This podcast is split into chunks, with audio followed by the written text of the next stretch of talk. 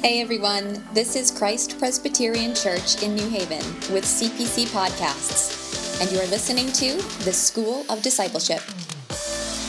Welcome to our series on Bible interpretation, the reliability and usability of the Christian scriptures in our age. In this eight part series, Reverend Preston Graham examines the veracity, objectivity, and applicability of Scripture amongst the world's ever changing approach to biblical interpretation. And so, ultimately uh, answers last how week, we can if you were here, and I know it was a big rainy day, maybe a few of you weren't, but I was kind of surprised how many of you did come. Um, was probably one of the more pivotal studies. So if you were not here, um, you'll want to make sure you review and listen to that tape. Um, it dealt with the relationship of the old and the new, and it dealt with how to read the Bible redemptive historically and covenantally, which, uh, you know, as I made the case last week, uh, the Bible is at its core co- a covenant. I mean, that's what it is. And so, you know, a covenant being that uh, manner in which God uh, comes down into our reality, forming a contract with us, starting at, at creation and the way that creation contract unfolds itself so that grace is attached to it. But in the midst of that, there are these geopolitical moments that are, and if you don't understand, particularly the Mosaic Law, you remember, it was important to understand that that when you read uh, something like a proverb or a psalm under the Old Testament Mosaic context, which was geopolitical, um, you read it, and it's just, and in fact, I'm going to do it today. If you come to the service uh, compline in chapter 91, I won't blow it, but you'll see in my little homily tonight, if you're coming, a great example of what we studied last week and how it is that you have to be careful to distinguish the covenant that a passage is in and what are the terms of that covenant. Are they temporal terms or are they not, but eternal terms? So that as you know under the Mosaic covenant, where's the promised land? Anybody? Where's the promised land in, under Moses? It's in Canaan. Where's the promised land under the uh, in when it's not under Moses, as in from you know well anyway in the New Testament particularly. And where is that? Where? The church is certainly a mediatorial. Ter- there's territorial on earth that's in the world but not of the world. That's heavenly. You're right, where heaven meets earth. But ultimately, where is the consummated heaven? Where God is. Okay, that's that's not fair. That's too too Christiany. Well, that's when it is the world as we know it. Now, come on, be. I want you to be theologians here. I need there. Thank you. It's the whole earth. So under Old Testament, it's Canaan, and and and uh, heaven uh, consummated. It's the whole earth. Um, it's the dream of Eden finally realized. Whereas they were to be fruitful and multiply. That is a great commission passage. Don't forget that in Eden. It's not go have a bunch of babies, though that's certainly part of it. Um, but it's truly about expanding the image of God into the, the whole cosmos. So, so anyway, that's that's the kind of stuff we talked about. At least I, I wanted to at least give you the opportunity. I think I mentioned it. If you had a lingering question about this whole idea of understanding how to read your Bible through a covenantal lens or through a redemptive historical lens, um, it, you know, it, it, it is a hard topic when you're not used to it. It's probably, you know, when Paul complained about the teachers of his day that were tickling ears, and he said they, they when it comes to the law, which is, remember what we said? What is the law?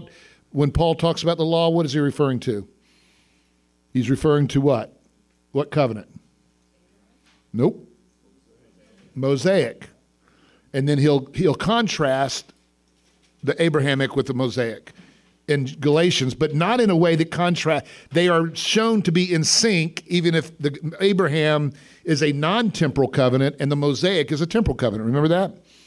So that's where that goes. So make sure you go back and listen to it again if it's still foggy, because I really think this this is the kind of thing I would say most of the major mistakes I hear in pulpits is related to exactly what Paul said about the teachers that were the, the, the I'll call them the bad teachers of his day. And that is that they, they speak of the law, but they don't know what they're talking about.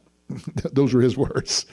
And, and that's really true today. Uh, it's, it's, it's, it's really rare that, I mean, increasingly we don't have trained pastors now because their, their qualification is, is populism. But um, but it's also true that less and less are, are, are studying the scripture in that way. And so um, it's really an important class, and I hope you go back and look at it. Any questions, though, that just you, you now have jogged your memory about? And if not, we're going to move into the day, which is also very important. So we cons- we're learning how to Bible. We, we talked a lot about how not to. Now we're learning a lot how to. All right. Well, with that, we're going to look now um, at the Bible. Not only is it a covenantal uh, document, the nature of it is a covenantal document. This thing, I tell I flip, just to have to do that, and hopefully it doesn't fall. Um, it's, it's also a piece of literature. Now, how do you feel about that? I mean, is there, can anybody anticipate what could be a objection? If I say to you, let's read the Bible like literature, what comes to your mind, maybe particularly if you've had something like that in college? Anybody guess? What are you afraid of? Does that sound a little bit too worldly? I mean, we think of literature as a human Good. That's right. So we're thinking now literary criticism. You're thinking about the sort of methodologies that you've used. But at the core, you think of literature, you don't necessarily think of you know, history. It could be, but you don't think of you think of sometimes fiction, novels, maybe poetry and other things. But um, but there's a sense in which it's human, and in fact, it is. Remember what we talked about. Uh, about three weeks ago, uh, what is the nature of the Bible? When we talk about inspiration, what what does that mean? Can you remember, remember that little pithy statement that that we we learned? What is what does it mean? What is the Bible? It is the you remember in that, and it has to do huh? The Word. That's true. It's the Word of God in the words of men. It is. There's a conf- remember we talked about the confluence. We called it the confluence theory, or not theory, the confluence. It's not by dictation. It's not that God usurped the personality, the language group, the genres, uh, of language. He didn't usurp human language to give us language. That would have that would have defiled the point, defied the point of what he's doing. The reason he did it this way is that it would come into our human flesh. The Scripture is an act of incarnation. That's why, of course, Christ is what the Word became flesh. Well, think about it. That's exactly what Scripture is. The Word of God, which is an abstract God language thing, now comes to earth in the words of the flesh of the people that we can now study. So today we're going to, if last week we were talking about covenant, which was more the idea, you know, it's God and his, and it's the God side of this contract that came down from heaven and created this whole framework of our salvation that we call covenant theology. We are now thinking of the scripture in that second part in the words of, of men.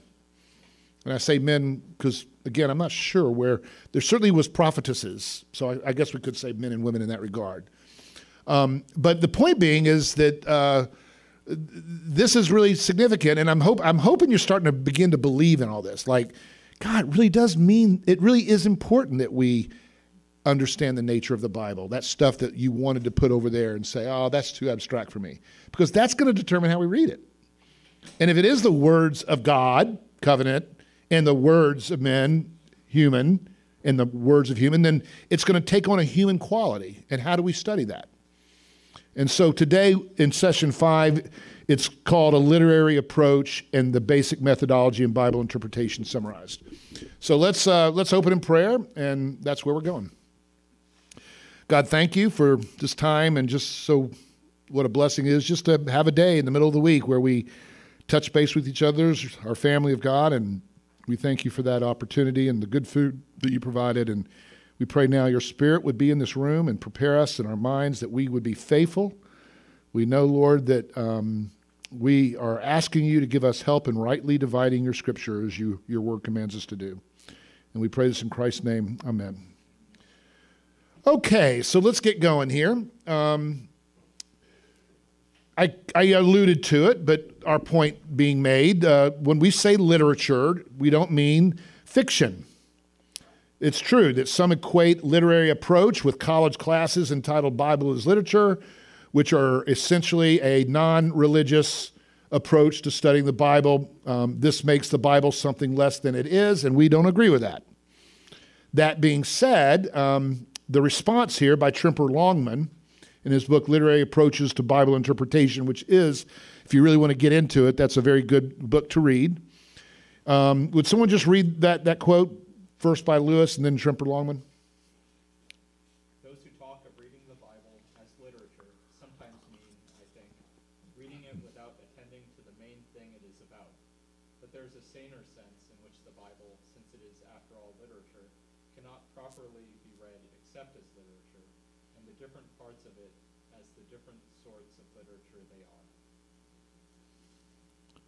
Someone else? A literary approach to the study of scriptures does not imply, as some might think, a belief that the Bible is as a whole story, um, not of history, but that it speaks of another world and not of the, the real world of time and space. So that's interesting. Um, we were just talking a minute ago. Stacy and I were just talking about Abraham and that passage where you know he seemingly portrays his wife, and uh, in order to protect his backside. You know, it, you know, and and and my comment back to that was like, gosh. If this really is propaganda, you know, political propaganda, which so many people today in our own politicized world of it even gets into the academia of, of how we interpret the Bible. Um, you just wouldn't put that passage in there. you know, it's like, that's a great example of like, I don't think I'd want to put that in there, but I'm trying to, if, if, if I'm trying to project Abraham as this great patriarchal figure so that they'll have to then, you know, submit to me, the great patriarch, I think I would probably just not want to put that little story in there because the, as it turns out, he gets rebuked by the other side. Remember? And um, but that's that's what's so beautiful about Scripture. It's so real. It it it will not disguise. Think about how. It will not disguise frustration. It will not disguise struggle, disbelief, doubt, lament, sadness, happiness, anger. It's all there. And of course, that's what literature does. Literature has a way of forming itself around these passions and emotions, whether it's through the use of poetry uh, to convey a passion, whether it's around the, the genre of history to convey a little history and a story, a, a, a novel, if you will. Um, th- this, it's a beautiful thing that the Bible is literature. And it's, and it, and it, it, it's a media through which God now speaks into the human spirit as a personal God. If the covenant is a very abstract, con, you know, sort of here are the stipulations of the law, and it's a very legal, forensic sort of a document, literature makes it incredibly human. And, and so you really want to love that. And so moving forward, then, the human author's point is God's point. Again, would someone read this, uh, these two passages?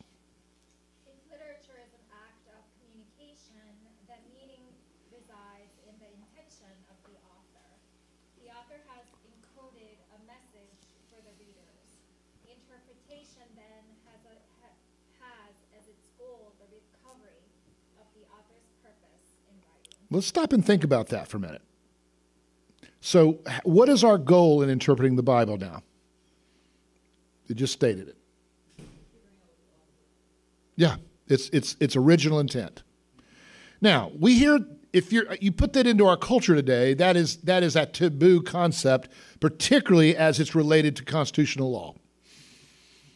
You know, and, and I'm not here to debate that. We've had uh, law students here, any of you guys law students, but and, and I've engaged them about that debate. You know, the Bork back in the old days, the Bork and the, you know, keep in mind that as a Christian, you're you're not unorthodox if you want to believe that it's not a, a, a original intent or it is. Why? Because we don't think the Constitution is a a non-temporal document. We at the end of the day believe it is temporal.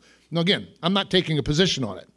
But if you're sitting in there listening to the words original intent and your back is going up, don't. Because what we are talking about now is a divine supernatural process, which therefore, if it's going to be objective and not subjective, remember what we talked about two weeks ago and that and the trajectory hermeneutic and the new hermeneutic and the way in which it just takes it right off the, the, the reservation into our own subjectivity.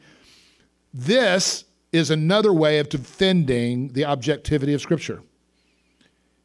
And the reason that's important is what? What would you lose if you lose objectivity? I'm getting your thinking here, but let's see if anybody can jump on that. What would you lose? What's what really is all this about? Bible interpretation. What are we trying to preserve? The existence of a true meaning. A true meaning, and if you don't have a true meaning, what have you lost in your relationship with God? His voice, yep the ability to know him in a, in a definitive way, in a real way. Yep. And ultimately, it's the lordship. Everything, I keep bringing it back to that. Every week, I think I've brought it back to this. I hope it's starting to sink in. It does not surprise me that the original sin of the tree of the knowledge of good and evil is repeated in the history of hermeneutics or Bible interpretation any theory that can take this off the objective reservation gets you to, and everyone's doing what's right in their own eyes. It's absolutely crucial. These are not just ethereal, abstract, non relevant. I mean, I, it kills me when I hear people, oh, that stuff's not really relevant to my life. Really? You're talking about the very heart and soul of our religion here. Do we believe in a God who is? Who exists, who is revelatory, who does communicate, and he communicates in a means by which we can objectively discern what it is that Christ is or God is communicating as a thus saith the Lord. If you take out that thus saith the Lord, one that you could say, Well, show me, Preston, because I'm not supposed to say it until I can show it to you that God spoke it, not me then you've lost the lordship of Christ. You're back to the Garden of Eden, and you just failed on the tree of the knowledge of good and evil. We just went spiraled right back into to the beginning. That's why these things are so important. I'm going to say it again because it's just really in my heart. But you that are of the millennial and younger, I'm telling you, I really believe this. I don't mean to sound prophetic and all, but I don't think you can imagine the world you're going to be growing up in and your kids. I just see it coming from afar. I mean, what we see happening in California and and and and you know motions that are going to take tax exempt status away from the churches that don't have certain views. Uh, I mean, it's it's it's going it's going that way, and it's going to be really hard to own a building like this. I mean, really, if that were to happen, we might have to leave the building. It's that kind of stuff. And it's not going to be easy to be a Christian. And people are going to, you hear it all the time. Well, that theology is not important. This stuff about Herman, Herman, what? Uh, come on, you know. Well, underneath it is a really big deal. It's that lordship. And if you don't understand what's happening and you don't have this, yeah, of course, I've, I've worked it out with Scripture. The Scripture is the Word of God and the words of, of, of human. Therefore, there's a divine element that, that, that is covenantal, that transcends time and space. And then there's this human element. But what it means is we have to believe that God, in his supernatural power, in some ways, I think it would have been easier for God just to dictate it. I mean, it, that would have been easier. I mean, it's a lot harder to prepare the history of an author and to prepare a language group to be the perfect language group to speak through to prepare the personality of an author. all of that stuff that makes literature literature that's human. And yet God decreed this human being with these circumstances to bring us the word that we could study it objectively in his own context. But the key word here is original intent, which is very taboo. It's as taboo in, in Christian theology now. It's not taboo in Orthodox traditions, it never was. This is old stuff. But is as taboo now in the world of hermeneutics, in, in the modernist, postmodernist sense, as it is in constitutional law. And that's what we're dealing with here. So read the next one. Somebody.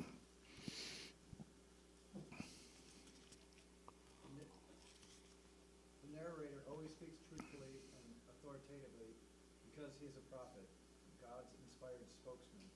The implied author's omniscience and om- omnipresence, apart from modern demands of documentation, are due to his heavenly inspiration, not his purely fictitious inventiveness. Nevertheless, the inspired author probably exercised his authorial right to represent what a character of the story, including God, said in his own terms, while being faithful to the historical reality. Do you see the confluence there? Everybody know what confluence is, right? You know, two things coming together basically is the best way to say it simply. The God human confluence. And so notice what's what what he's saying there. It's that we we it's it sounds pretty striking, doesn't it? The God is in the, the, the words that comes from this author's mouth are omniscient. Why? Because God anointed him as a prophet. That's a bigger miracle to me than dictating out of the sky. but he did. He can. He's the creator God. It goes back do you believe in God? Do you believe out of nothing God can make anything? That he can speak with one syllable word in Hebrew and it becomes a reality in tangible time and space? Well, if you can believe that, which is ridiculous, then you can believe that God could anoint a person to speak forth or write forth the word of God. But it's a miracle. We're asking you to believe in a miracle here. It's not a human thing. And if you can't believe in miracles, you can't believe this. Which is why I keep going back to the Enlightenment and how big a deal that was that said there is no miracle. And you live and breathe in a world where that is, is the norm of consciousness and unconscious thought. We really don't believe in that. But we're having to relocate it in, in our heart and say, do I believe this? So that's what's going on. That's what inspiration is this miracle of God. Con, you know, a confluence of God's mind with the mind of an author in the, in the author's own flesh of humanity and genre and language group and ways of putting words together and all of that stuff. And that becomes for us the Word of God. But the only way then we can study it to get to the objectivity of Christ's Lordship is to study according to original intent. Any questions about what we've said so far? This is Apologetics 102. Seriously, any thoughts, questions? I'm trying to reconcile uh, your statements from earlier about it's not the human author that was inspired. That's right. Good, good. that are inspired. But it sounds But it comes through the flesh of a human. So that means word groups, language groups, stuff like that. right now how God mixes Yeah. all of that together. A miracle. well, okay, Really? yeah, but uh, It's, it's the miracle of Christology, isn't it? if a miracle is something that we cannot explain, Mm-hmm. if that's what a miracle is, uh, yes. absolutely. Well, ultimately, we won't be able to get our heads around it, but we, we explain it the way we explain Christology. My understanding of a miracle is something that is against God's laws of nature.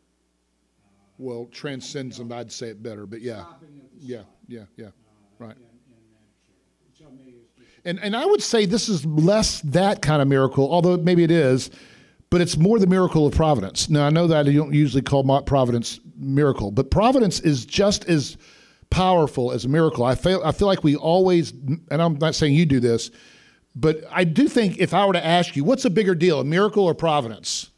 I think most people say miracle. And it really isn't. Providence to me is just as big a deal. To line up a, a million stars in a hundred million years of history so that it all comes to, to bear on the day that Jesus was born with a star over the skies. I mean, there's just a lot of miracle there, but it was a pro- it was not necessarily usurping nature to get us there. And so, um, so I, I think really the only way I know to say this is going back to what I said at the very beginning that the Word of God is an act of incarnation. It is that big of a deal. And so, yes, I can ex- I can describe the Christology and the way that we've done in the ecumenical creeds, but at the end of the day, it's it's blowing my mind that there's a confluence of divine and human nature in the person of Christ. Same thing with these words. Okay? Good question. Yeah. I was raised Catholic, Yep. I have that kind of, um, the statement that was always made is that, that the Pope is always divine when speaking through Right. on matters of faith and morals. That's right. Catholic. Would it be safe to say that a way to look at this, um, inspiration would be that the author wouldn't necessarily be inspired in any other way except through the words that he is, or sh- he has written Yes. Yes, and to some degree, the the the, the argument of the Catholic Church is at least a proper one. They just take it too far, and that we don't believe in apostolic succession in the same manner that they do. We do believe in it. It's the succession of the ministry, but our ministry is is now to explicate the foundational words of the apostles, and we get that from Ephesians two. And so that's a very important distinction between us and the Catholics. Therefore, that difference. It's not a continuing revelation. But yeah, good question. Okay, let's let's oops, I went dead, did I? What happened to me? There we go. Um, so so here we're going to keep this. Um, this is a kind of heavy. I'm not sure I want to do this, but but let me just read the first part. I'm going to kind of go through it. Um, this is B.B. Warfield, 19th century. Uh, there's a great debate about inspiration. This is when classic liberalism was at in, sort of in its heyday. We're really post-liberal now, um, and so this is the day, this is the years of classical academic, you know, theological liberalism, and they're dealing with the Scripture. And here, and B.B. Warfield wrote a great book on the inspiration of Scripture, and it's still a, a, a read in seminaries. Uh, but he's describing this, explain, explaining this the way I just did. But here's his words about it.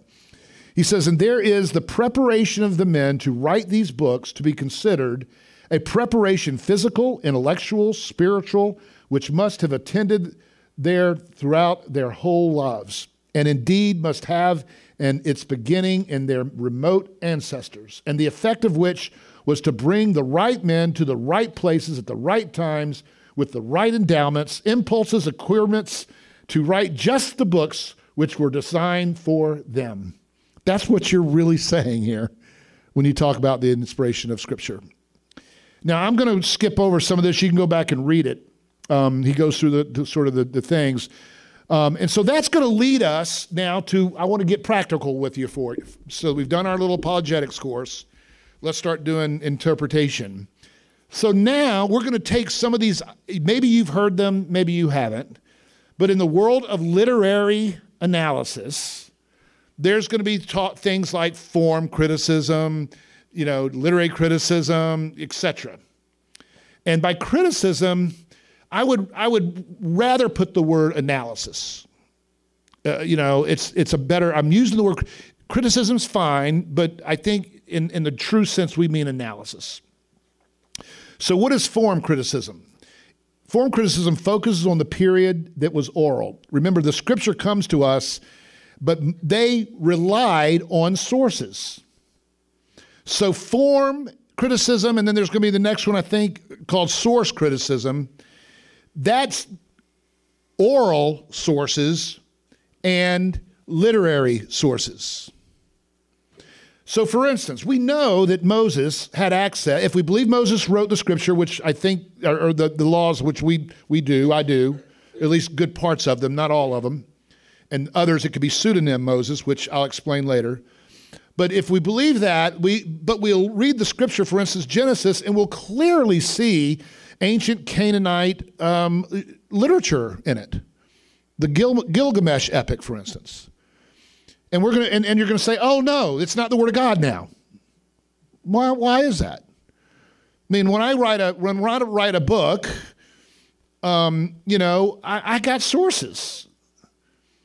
And I'm going back to those sources, and some of it's oral tradition. I went when I wrote my book on Robinson. I went back to Louisville and started talking to to great grandparents sons, and looked at, at at scrapbooks that they had in their basement. And I had what I had was form or oral tradition, and I had literary tradition.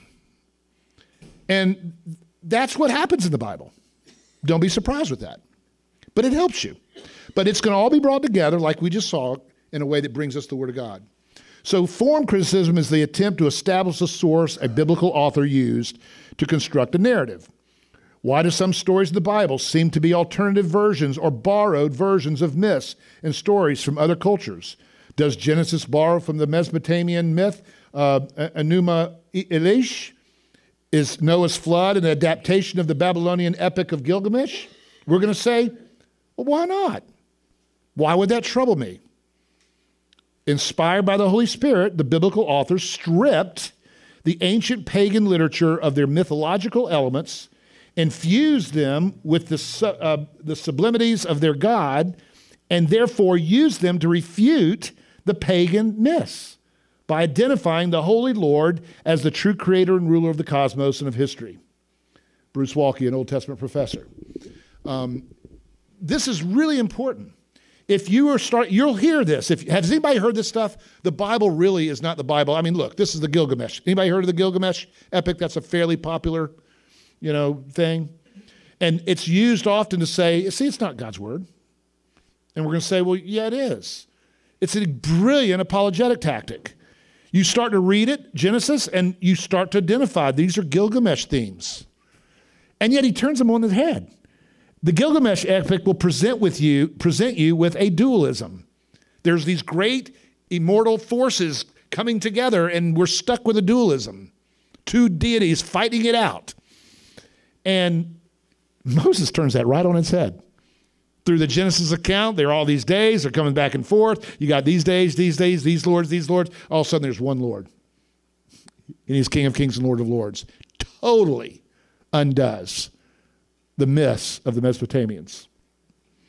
And so that's the idea, see. In the end, it is the canonical text. By canonical, that means a rule of faith or a rule. It's, the, it's that text which has been passed down through the ages of the church that is the inspired word of God. However, it gets to there. That's the point he's making here, is the authoritative not the process, not the self understanding of the interpreter. Brevard Childs, a professor here at, at, Yale. And so that goes back to the uh, source criticism, which I just read. Um, I must have just skipped over the form. Did I? It kind of popped off. Um, so how would we respond to this? Well, look at look at Luke. He he tells you that's what he's going to do.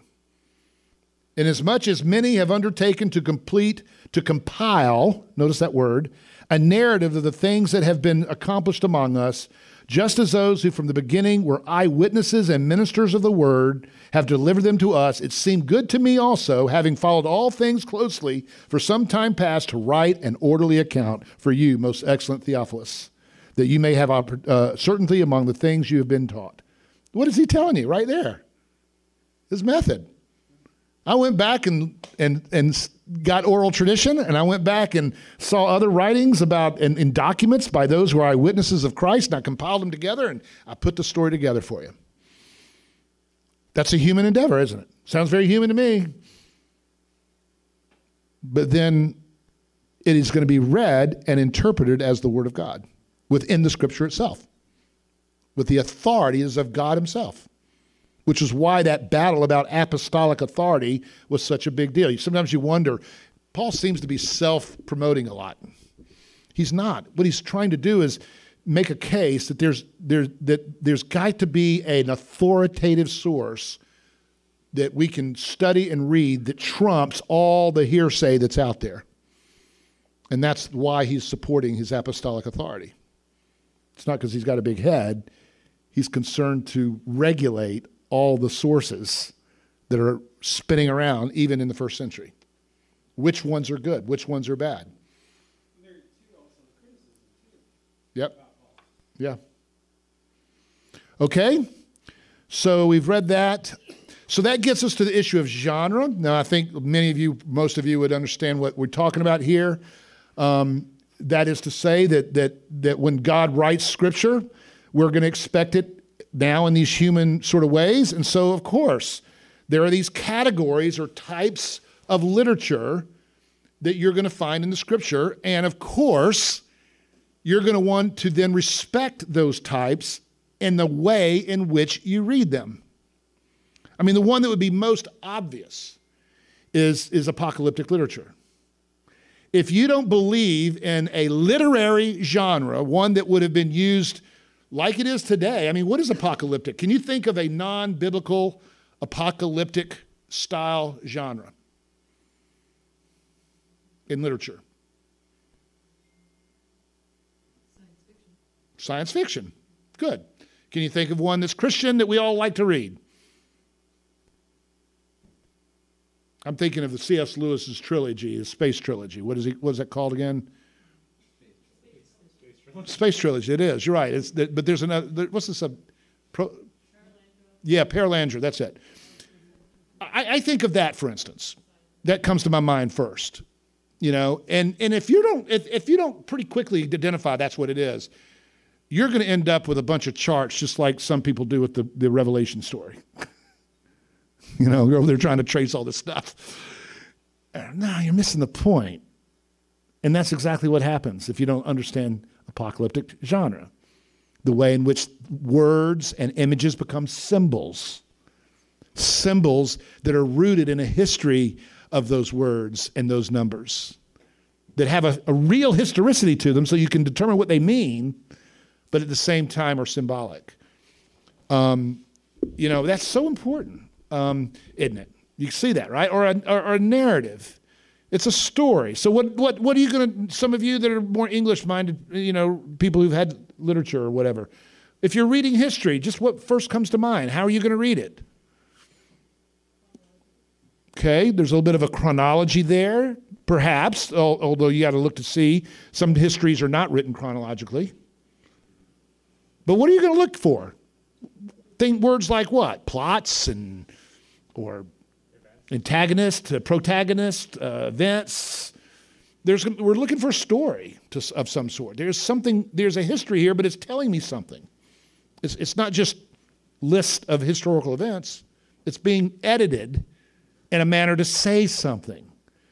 You know, um, you know, when you write a history, you know, you're you're very carefully. When I I just ha- I'm gonna be interviewing a blog. A guy's a blog wants me to be interviewed because of the book that I wrote tomorrow, and you know, and I've been re- I've been studying going back. It's been 20 years since I wrote, so I had to go back and look at it and try to remember what I wrote. But but the point is is it's you know I was reminded of how I put constructed the book each chapter going through a particular history, but it was all with a point in view.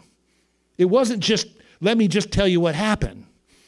And so, of course, histories have a narrative and have a, a point, and you're looking for that. Or epistolatory, a letter. What are you going to do there? Someone's writing a letter, and you want to understand it. What's probably one of the first things you're going to want to know? Who wrote it would be a good start. Who did he write it to? And why? What was the purpose of this letter? How did it get used? Um, wisdom. Now, what is wisdom? Well, you're going to have to study the scripture a little bit more, and we'll get to it. But it's a brilliant genre. You think of Ecclesiastes, which Jeff is preaching on now. We love wisdom. But what, what is wisdom ultimately? It's taking that which is a rule and turning it into stupid or smart, to put it bluntly. In other words, if you read a covenant and you read it reads like a legal document, forensic we call it. When you read wisdom, you're still talking about the will and, and the law of God, But it's no longer coming to me like a law. It's coming to me like great counsel, as in now what we would call sin, which makes me feel guilty, in wisdom genre becomes what? What's the corollary of sin in wisdom literature? What? Folly. Good. Foolishness. Good. Stupid. So I read it in, and you know, I read it in, in Exodus in the covenantal framework of the covenant, and oh man, I'm transgressing a law to do this. I read it in the Proverbs, I'm stupid to do this, which I love it for that. Because it's getting to that idea that, you know, it is wise, you know, to be godly, if you will. And off we go. Parable. You know the difference between a parable and an allegory? You better. That's where most people make mistakes in the, in the parables. Good. A parable is, is, is there's one point. It's a story, it's a, it, it is a story that has a single point. There's a moral to the story, if you will. Allegory, yeah, it's, it's, there's a one to one correlation between the parts. Oh, how many horrifying interpretations of the Bible have fallen to that. It's even got a great history. Unfortunately, Augustine was prone to it, although he was a great theologian. Not always, though, but that was common in that day. But the, the point being is that, that, yeah, that's huge. Because if you're reading the story of the rich young ruler and you're put, pulling apart, well, you know, the, the blank represents blank and the blank represents blank. Well, what is, what's just happened again? What's our, what are we trying to prevent from happening? Subjectivity. We're trying to keep it objective, right? Now I'm inserting my subjectivity into this book and I can make it turn into anything I want to turn it into. You see? Off we go. So we're going to be talking about genre. And um, and for the next two next week and the week after this, we're gonna uh, we're gonna do Old Testament. Some we're gonna focus on se- several of the Old Testament genres, and the next week we'll do New Testament genres, and then the next week we're gonna talk about how do you go from the Scripture to a, leading a small group Bible study. How do you go from the Scripture and discerning God's wisdom in your life, and how do you go from Scripture and the manner in which it should govern the life of the church? That'll be the final. So those are our three lessons next. But what I wanted to do in cl- kind of closing here, what time do we got? I can't see that clock. Oh, good. We're doing pretty good. Um, I'm going to walk you through a summary now. I'm kind of, this is where I put it all together for you. So, okay, you've been introduced to all these themes and concepts about Scripture. Um, now let's, this is what I'm going to call the, I don't know how many steps there are. The, I guess it'd be great if I could call it the seven steps. Maybe it's the 10 steps. It's definitely not the three steps. But it's, it's going to be a holy number, I bet. I don't know. Um, it's not apocalyptic Bible study we're having here, is it? But these are the quote steps of how to interpret Scripture. Now, I want to be careful. These are not steps that that um, it's not a science. I mean, I, I, you know, I was a science major, and I remember you'd have these flow charts, and you go in the lab and you follow your flow chart. I should be talking to someone like you, but, and I can remember following my little flow chart, and out comes the little crystal that I'm trying to create, you know, in this little bubbly mass that I've done. And I wished interpretation were that simple. Not that that is simple. It's, it's a, it's, it, it is an art because as you learn scripture, you become a better scripture interpreter. I mean, there's no doubt in my mind. When I teach seminary classes and we talk about homiletics, um, I strongly urge pastors to preach through books of the Bible rather than topically. And there's a lot of reasons I would, I have a whole lot of reasons why, for the sake of the you and all that. But one of my reasons is you do that for 30 years, you are not going to believe how you begin to just intuitively understand Scripture. Because you are working yourself methodically through all of this literature, all of these covenantal context, And like a good doctor who's seen Lyme disease a 100,000 times, you begin to detect it like that. I am so saddened in my heart that the, the, the, the, ordained ministry has become almost laughable because we all know you can go online and be ordained now and do a wedding. There was a day when you would go to a pastor and you truly would expect that kind of knowledge of Scripture. Where you would really expect that this is someone who every week of his mortal life has been studying Scripture practically. And it's not that he's superhuman, it's not that he's that smart, it's not anything, but it's just exactly what you would learn to expect. You're a podiatrist, is that right? Is that Yeah. I guess you've seen how many feet? Thousands of feet. What a job. um, but I can't imagine how, you know, certain things that, that this new podiatrist would look at and have to go to the book and look at it and do this and do this to try to diagnose it. My guess after thousands of feet, and by the time you're 50 years old, you've seen now millions of feet. And you're just going to know what, what whatever disease is, is when you see it. You're just going to know it when you see it. I want to encourage you. You can start this right now. While I know you won't be spending the time in the original, while I know you won't be doing something, but if you start a habit of just walking slowly through books of the Bible, even in your devotional life, one book at a time, one book at a time, and and walking and and not you're not going to be able to do this thing okay? We're, i mean the, a lot of these steps are things that you're just going to understand is what needs to be done and hopefully you're looking to a, a helper as in a commentary uh, to help you through it. But you could get a decent commentary that's not too academic and start working through the Bible and just think of that like investment. Think about it like an investment. You know, everybody says start your retirement early. By the time you are 65 years old and you've been investing since 20, 28, whatever, you know, and it didn't seem like a lot at the time, but it's going to be the rest of your life worth of money. And every year it gets better and it multiplies faster. I'm telling you, that is about the most perfect analogy that I can give to how it feels to be in the scripture every week. It just starts, it, it's easier and easier. People used to ask me, uh, people haven't asked me this in a while. I don't know why. But people used to always ask me, how long does it take you to prepare a sermon? I can remember coming right out of seminary, oh, at least 15 hours. I mean, I'm having to do this work first time. You know, I'm, I've done it in seminary, but go back, read the Greek, you know, go back, go through, I had this little strategy, do this on Monday, do this on Tuesday, do this on Wednesday. And you'd go through that.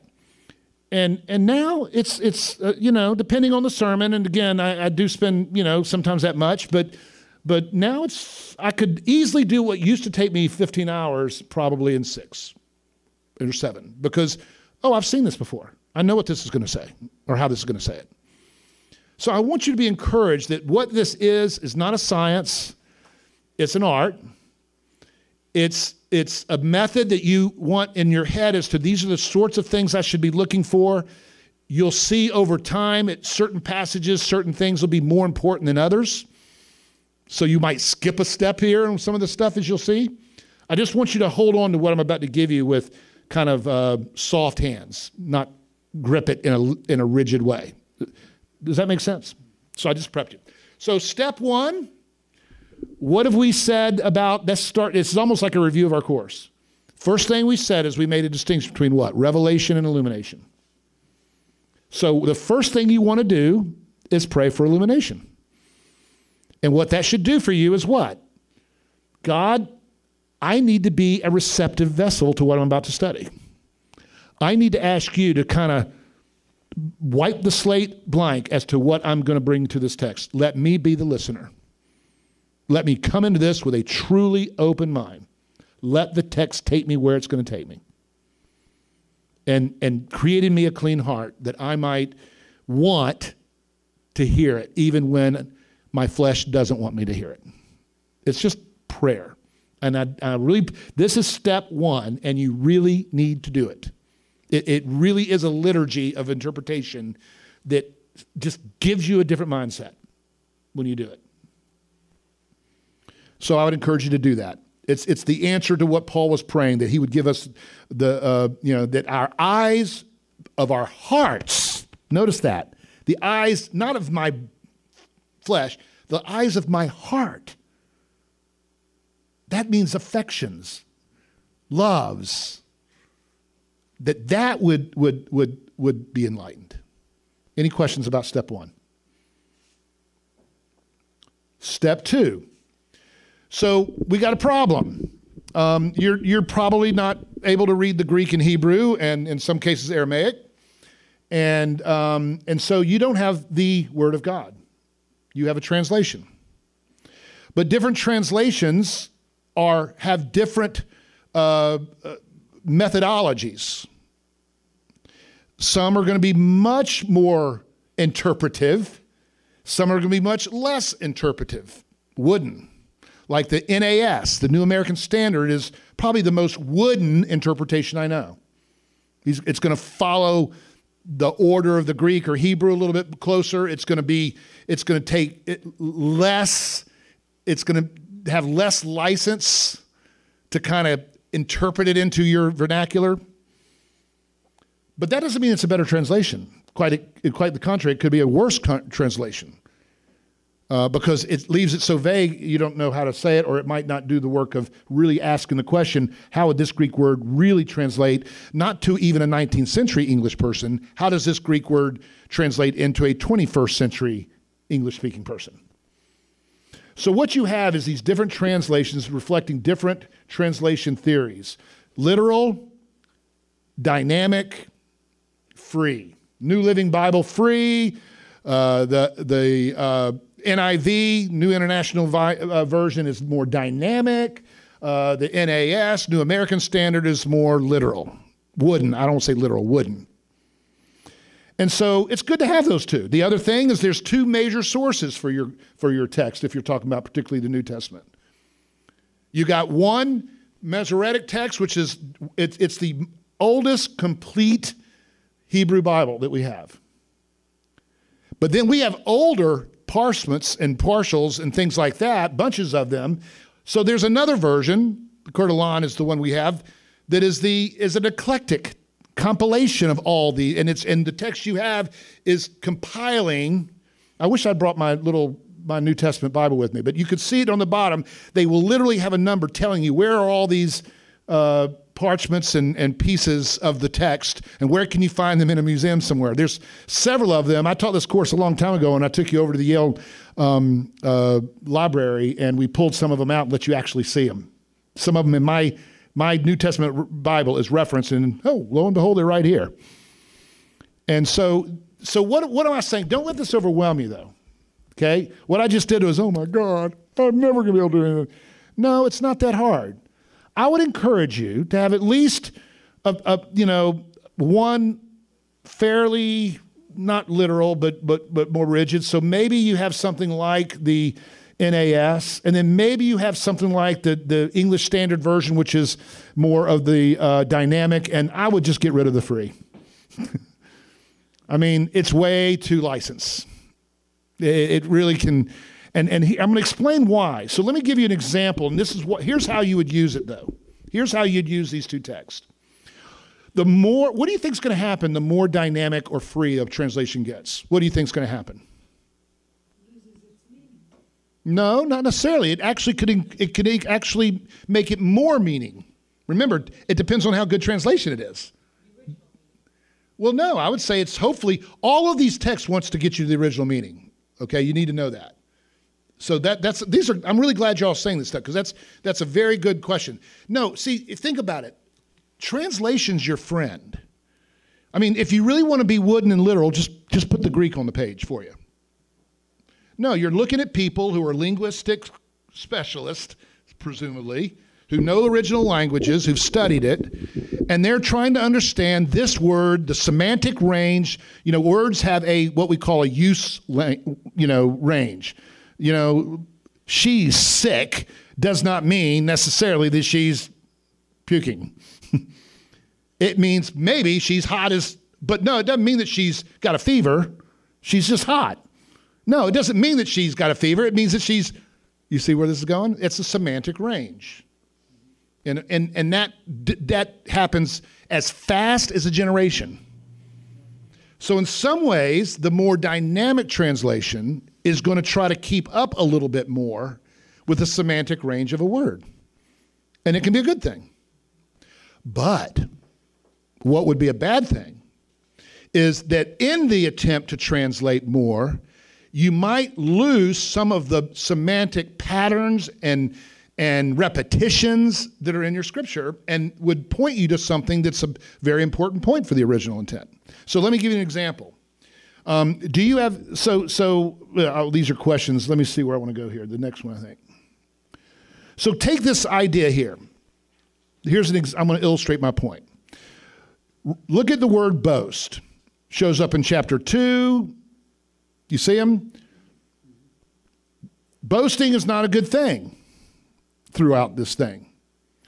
And now all of a sudden, because it's a, a bad thing, I believe this is the NIV. Did I put it in here? I thought I did somewhere. I didn't tell you what it was. I think this is the NIV, or maybe it's the ESV. All of a sudden, look at where the word changes to the word what? Rejoice.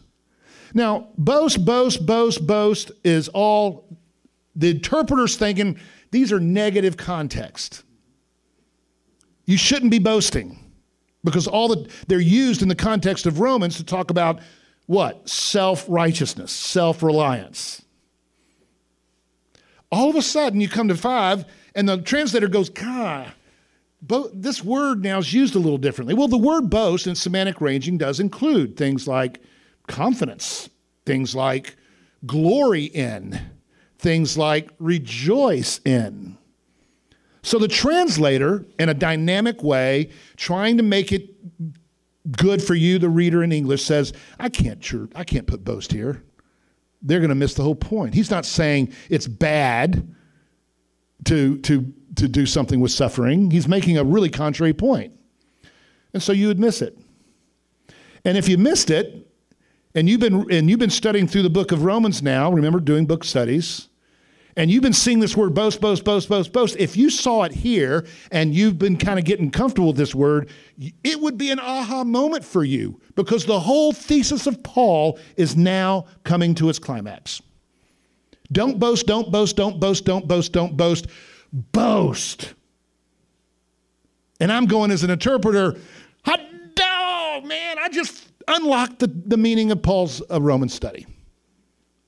It was the key that unlocks it for him to see that he's forming a contrast and how that contrast changes everything, even the way we deal with suffering, when we boast in Christ, when we put our confidence and sufficiency in Christ.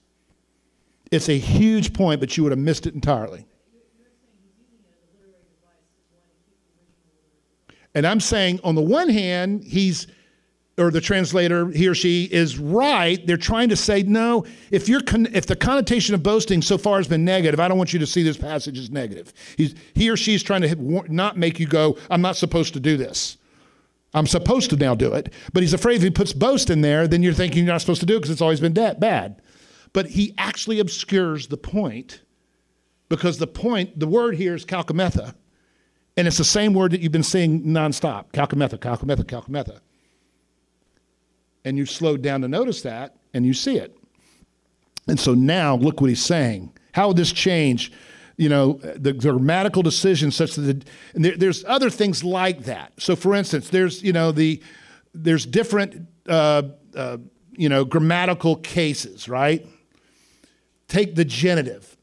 In your English, a genitive, in, in the in the Greek, the genitive is a is a is a uh, postscript. It's, it's just a little, you know, a, a couple of letters at the end of a word, but it's the same word. In your English, it's usually a second word, or even more than that through, in, with, of. All of those words can translate a genitive form or, or case. And so that's another example where you're using different translations, and all of a sudden it's of maybe genitive of possession. So I'll give you an example of this. You, you have the attributive genitive, and I'll give you examples. All of these, if you were to look at the way the word is, is, is written in the Greek, you would know it's a genitive, but now you've got to make an interpretive decision about a genitive of what? Is it an attributive a, a genitive? Judge, ooh, good gracious, this really turned out. Um, I have no clue what I just wrote there. Judge of unrighteousness. Yeah. Um, is it a possessive genitive? You know that one, right? It's the it's the possession of Sally. You'd have an of there. And off you go. I won't go through it. All I'm saying is don't get mired in all the details here. Don't do that, okay? Please don't go anal on me here. Just it, it's making a case, get a couple of translations that are going after these and get them that, that have these different theories. And you'll see, wow, for some reason, these guys had a very different, say, preposition attached to this wor- word. And one is through, one is of, one is is in, you know whatever which means okay i want to slow down here a little bit and figure out what do i see happening here because it alerted me to that now I, I am really nervous about showing you this stuff because i don't want to exasperate you. All of a sudden now every time i have a devotion it's going to take me five hours. And you don't have devotions anymore so don't do that. Just kind of be a little more alert you know and, and see what happens.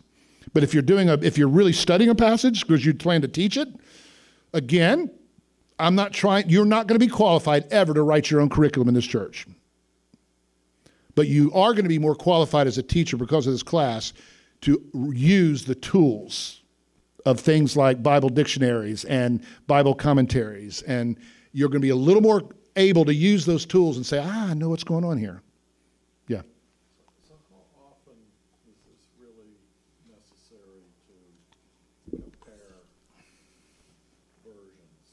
It's a good question. I mean, you- you've given some great examples, but are those the exceptions rather No, it's pretty, it's relatively common, but it's not going to be point changing normally.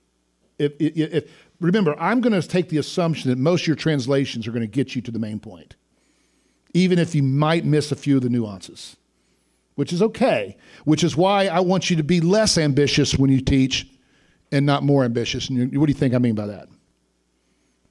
I mean, how would you feel if I tried to do a little bit of a, a podiatric? Is that I don't even know how to say the word, but if I were to try to be a kind of lay doctor, like every mom is, well, you'd probably say, you know, don't be too ambitious here. You know, there, there's a little diagnosis that you can do, but but don't go too far with this because you could do a lot of harm. That's what I see happen in this little everybody a priest evangelicalism. Going into the scriptures, they got a single text, it's English. They're doing this inductive Bible study, and oh boy, I'm going to really get down to some deep stuff here. That's where a lot of the mess starts happening. So I would just say, in some ways, this is going to hope. I hope this course is going to kind of open up your eyes a little bit. I hope you're going to be able to enjoy your scripture more because you see there's a lot more going on here than I thought. Maybe it's going to make you more alert. But generally, whether you're reading NAS or, or NIV or ESV or forget the Living Bibles, um, then you're going to pretty much be brought to the to the point, I think, and you don't have to work that hard. But if you're starting to get, hey, I really have a question about that. I I wonder what's going on, and if you want to try to go a li- uh, one level deeper, great. Now, if you're going to a church, and I say this not because you're here, but if you go out to this church and go find another, I hope you find a guy that's really working the system. Because this is the person who's guarding the faith in your church, who's going to guard against heresies, who's going to guard against the wolves that come in with all these little interpretive twists and turns that are going on out there. And your kids are going to grow up with all that.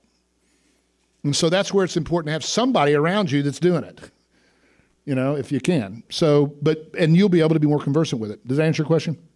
Con? I never fully do, I know that. I love Fred. Very good parallel Bibles too, where you can get up-to-date translations. Yeah, there's some Parabel Bibles, that's right. Yeah. Again, I would just take a little less emphasis on the living They they they try to make it too popular, I think, um, and it just kind of obscures a lot of stuff, makes too much license. Okay, so so basically we've talked about um, first step is pray. Second step is read your text a couple of times in different translations, making some marks where you see a few differences. That's basically method number two. Part three is now you want to do a book review. That's very important. Get you a good uh, Bible handbook or, or like I put a couple of here, survey books, introduction books. Go, you can do them online. Um, I put you just one of each that are pretty good, but but basically that's where you're going to go and say, okay, who wrote this book? What were the historical circumstances? You know, what was the occasion for the writing of the book? What are the major themes in this book? What you know, that's what's going to give you this sort of. It's going to bring the context in for you. And again, don't get too detailed. I'm speaking to some of you who learned that the way you, you the way you take good SAT exams is you get really detailed. You know, you're looking for big themes. You're looking for big patterns.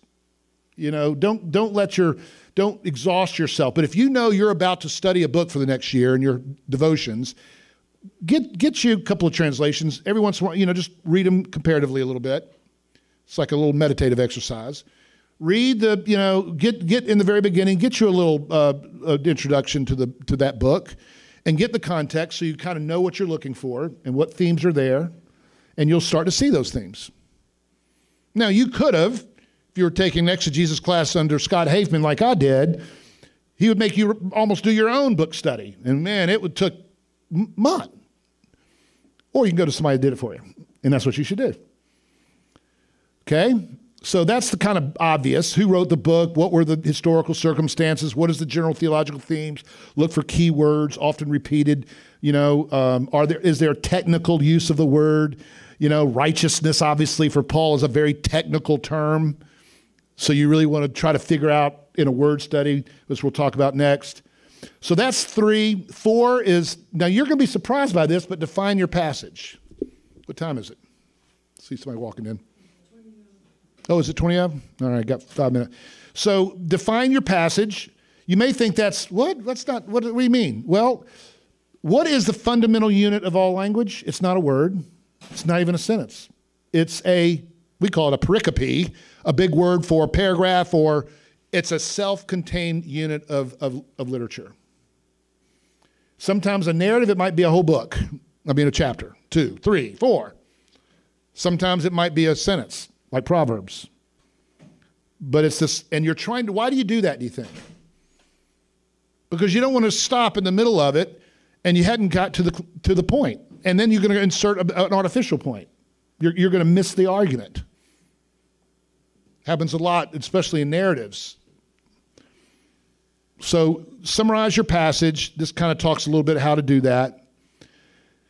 And then you're going to start, um, and I define this, I, I, I kind of go through this. Um, I'm not going to do it now, but uh, this is a great example. If you were to read Ephesians 1 and uh, verse 15 and just stop, you could stop at verse 10, but you definitely need to know that you're at part one of a part two passage. Because you're going to see that it's not over. The work of Christ's salvation is not over, and that's his point. His first point is to talk about all the great advantages of the incarnational ministry of Christ. And then he's going to talk to these Christians, say, and you've got all this stuff, Christians, but your salvation is not over. You're only half saved. What? And that's what he's, oh, for this reason, I'm praying for you. There's more to come. And where are you going to find that? In the church. And that's his argument. The church is an essential element of the gospel, too. You want the head, you're going to have to have the body. And it's the whole point. Modern Christians have missed that point. They don't see the church as part of their salvation and the things that happen in the life through the means of grace of the ascension. And he's really dealing with the ascension ministry of Christ now, from the incarnation to the ascension. So define your passage. Um, discern the immediate context. You can read through this pretty basic. You know, what's the main outline? You know, what's the main point before and after the book? You know, thing. What did he just say? Where is he going next?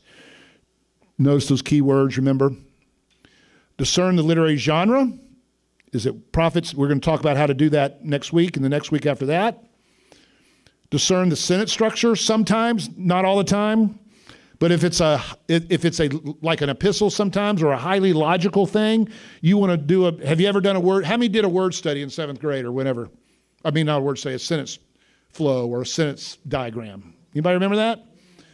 Bring that back a little bit and kind of in your mind. Let me see what's happening here. Notice particularly the transition words in the, the clauses and the way the clauses stack up. What's the main clause? What's the no? Sometimes, but this is where it's an art. Sometimes I've noticed, particularly in Paul, it's not the main clause that's the main point. It's actually the supporting clause that's the main point. But you got to read that because the context will tell you that. It's an art. Don't be frustrated. Again, or go buy a commentary and read it, and hopefully it's a good commentary. and you can do fine. Um, discern the redemptive historical covenantal context. We talked about that all last week.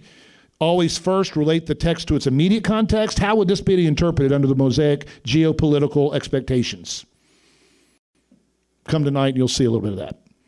Um, step two is I got to relate it to, to Christ and to the New Testament. How does this translate into a New Testament context? Step whatever we are, discern main point and confessional context. Now, this is important. You're not reading, that we talked about this before, confessionalism, remember? We're not reading the Bible as by ourselves individually. We're reading it with our family, the church of Jesus Christ for 2,000 years. So now you want to read, you want to find what do you find is the main, what's this passage really about? And then locate that categorically, locate what it's about in a confession of faith that you know is an Orthodox confession of faith. And ask yourself, what does the Bible generally teach about this topic? What are the parameters, the guide rails? Am I off the am I going off the reservation? Because it's very easy to do that in a particular text until you compare this particular text to the rest of the scripture. And the best way you're going to get at that is not by reading the whole Bible right then. It's going to your church who's been reading the whole Bible together for 2,000 years and have put into a confession the major categories of what we believe as to what the scriptures principally or generally teaches about a topic, and it'll give you some, some guide. So, this word justification in Paul, well, let me see what the scriptures generally teach about justification. And that's what it means to interpret scripture with scripture but you're using your church family to help you know that because there's been thousands and thousands and thousands and probably billions of hours of young seminarians and church leaders going to councils trying to understand what Paul means by justification through a study of the scripture. You might as well take advantage of all that. They put it into a nice little pithy paragraph for you. It's amazing. I mean, literally, one paragraph in your Westminster Confession of Faith. I'm, I'm merely not exaggerating. Billions of hours accumulated. Billions studying over it again, comparing scripture to scripture. When you take it collectively, it's a great friend. That step, whatever it is. then you, I'm running out of time and I got to get up there, right? Yep. Okay, I got to stop. Um, the, the, then you discern related significance. That's your take home. Then you discern meaning of significant words. Uh oh, maybe that was supposed to be back in the word study. That, that's out of method. That's up there somewhere right after do the do the literary. Remember the sentence flow. This is a word study. I got to get it in the right place. Um, a basic a warning of, about word studies. These are the two things that are going up. Do not do root, root word studies. Repeat after me.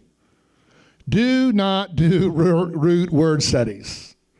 That is one of the great fallacies that I hear untrained people do say all the time. The root word means nothing in a semantic range. You gotta, it might mean a little bit, okay? Here's a couple of words that put this together, but you gotta look at the way that Paul uses it in his day. And that's where it's scripture with scripture. Um, theme comparison, we've talked about that a little bit. Um, uh, further reading. All right. Thank you for listening to the School of Discipleship. We hope you enjoyed this episode. Be sure to subscribe to CPC Podcasts on Apple Podcasts, Spotify, or wherever you listen. If you like the show, consider a five star rating, share it with your friends, or write to us at podcast at cpcnewhaven.org. Until next time, this is CPC Podcasts.